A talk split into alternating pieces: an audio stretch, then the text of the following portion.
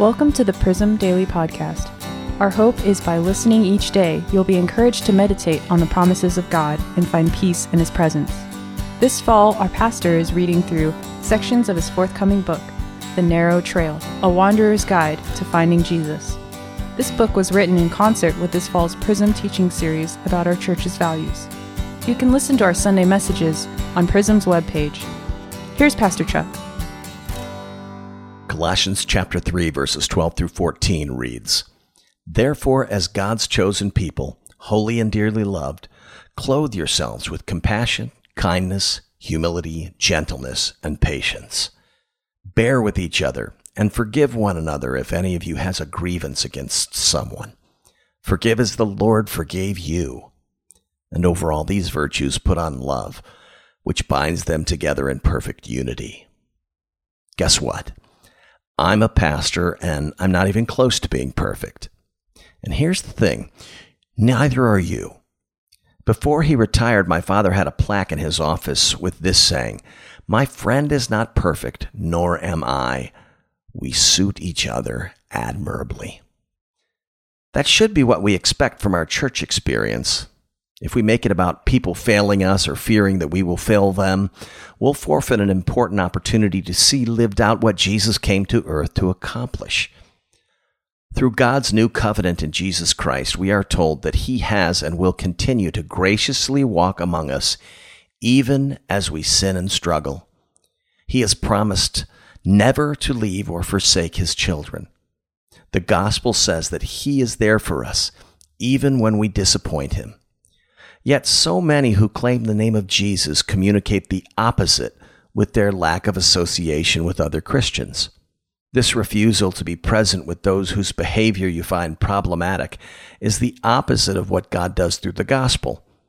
A relationship of conditional love says, I will only walk with you when you change. I will only stay with you if you act perfectly at all times. Otherwise, I'll abandon you because you're a disappointment.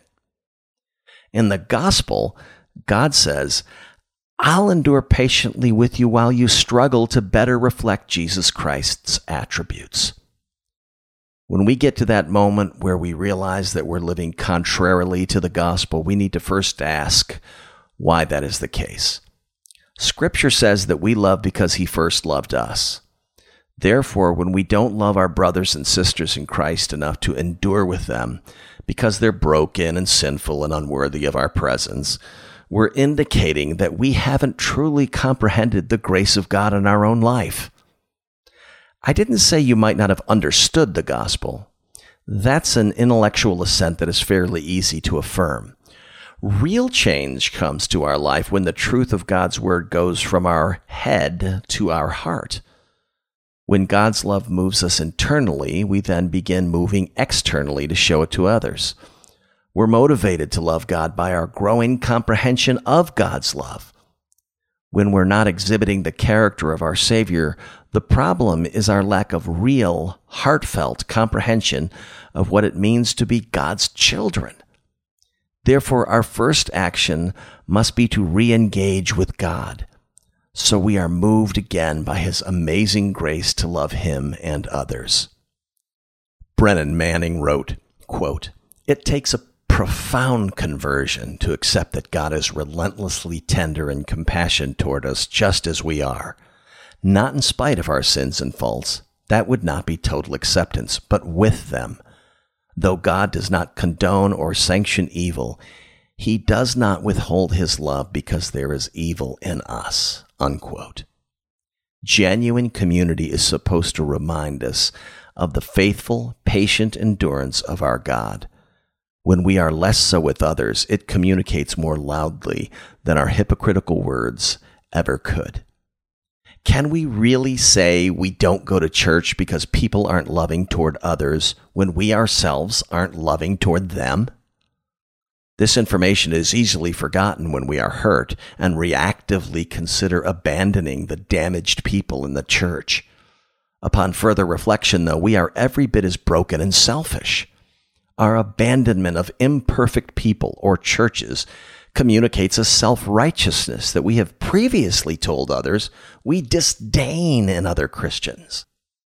Caring for people as Jesus cared for them requires that we first have experienced His care. That's what's so confusing about seeing churches, church people, and church leaders act so carelessly toward others who are hurting and broken. We are supposed to experience the care of God in the proverbial hospital that is the church. Genuine community should provide an environment where a person experiences the grace of Jesus in real time. Community is what we instinctively know we need, and care is what we cry out for when we're hurting.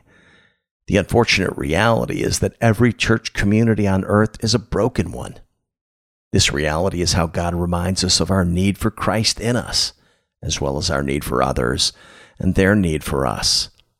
Unfortunately, those of us raised in individualistic Western culture have been convinced that we have all we need in and of ourselves. You've been listening to the Prism Daily Podcast. If you'd like more information about Prism Church, visit our website, prismchurch.com.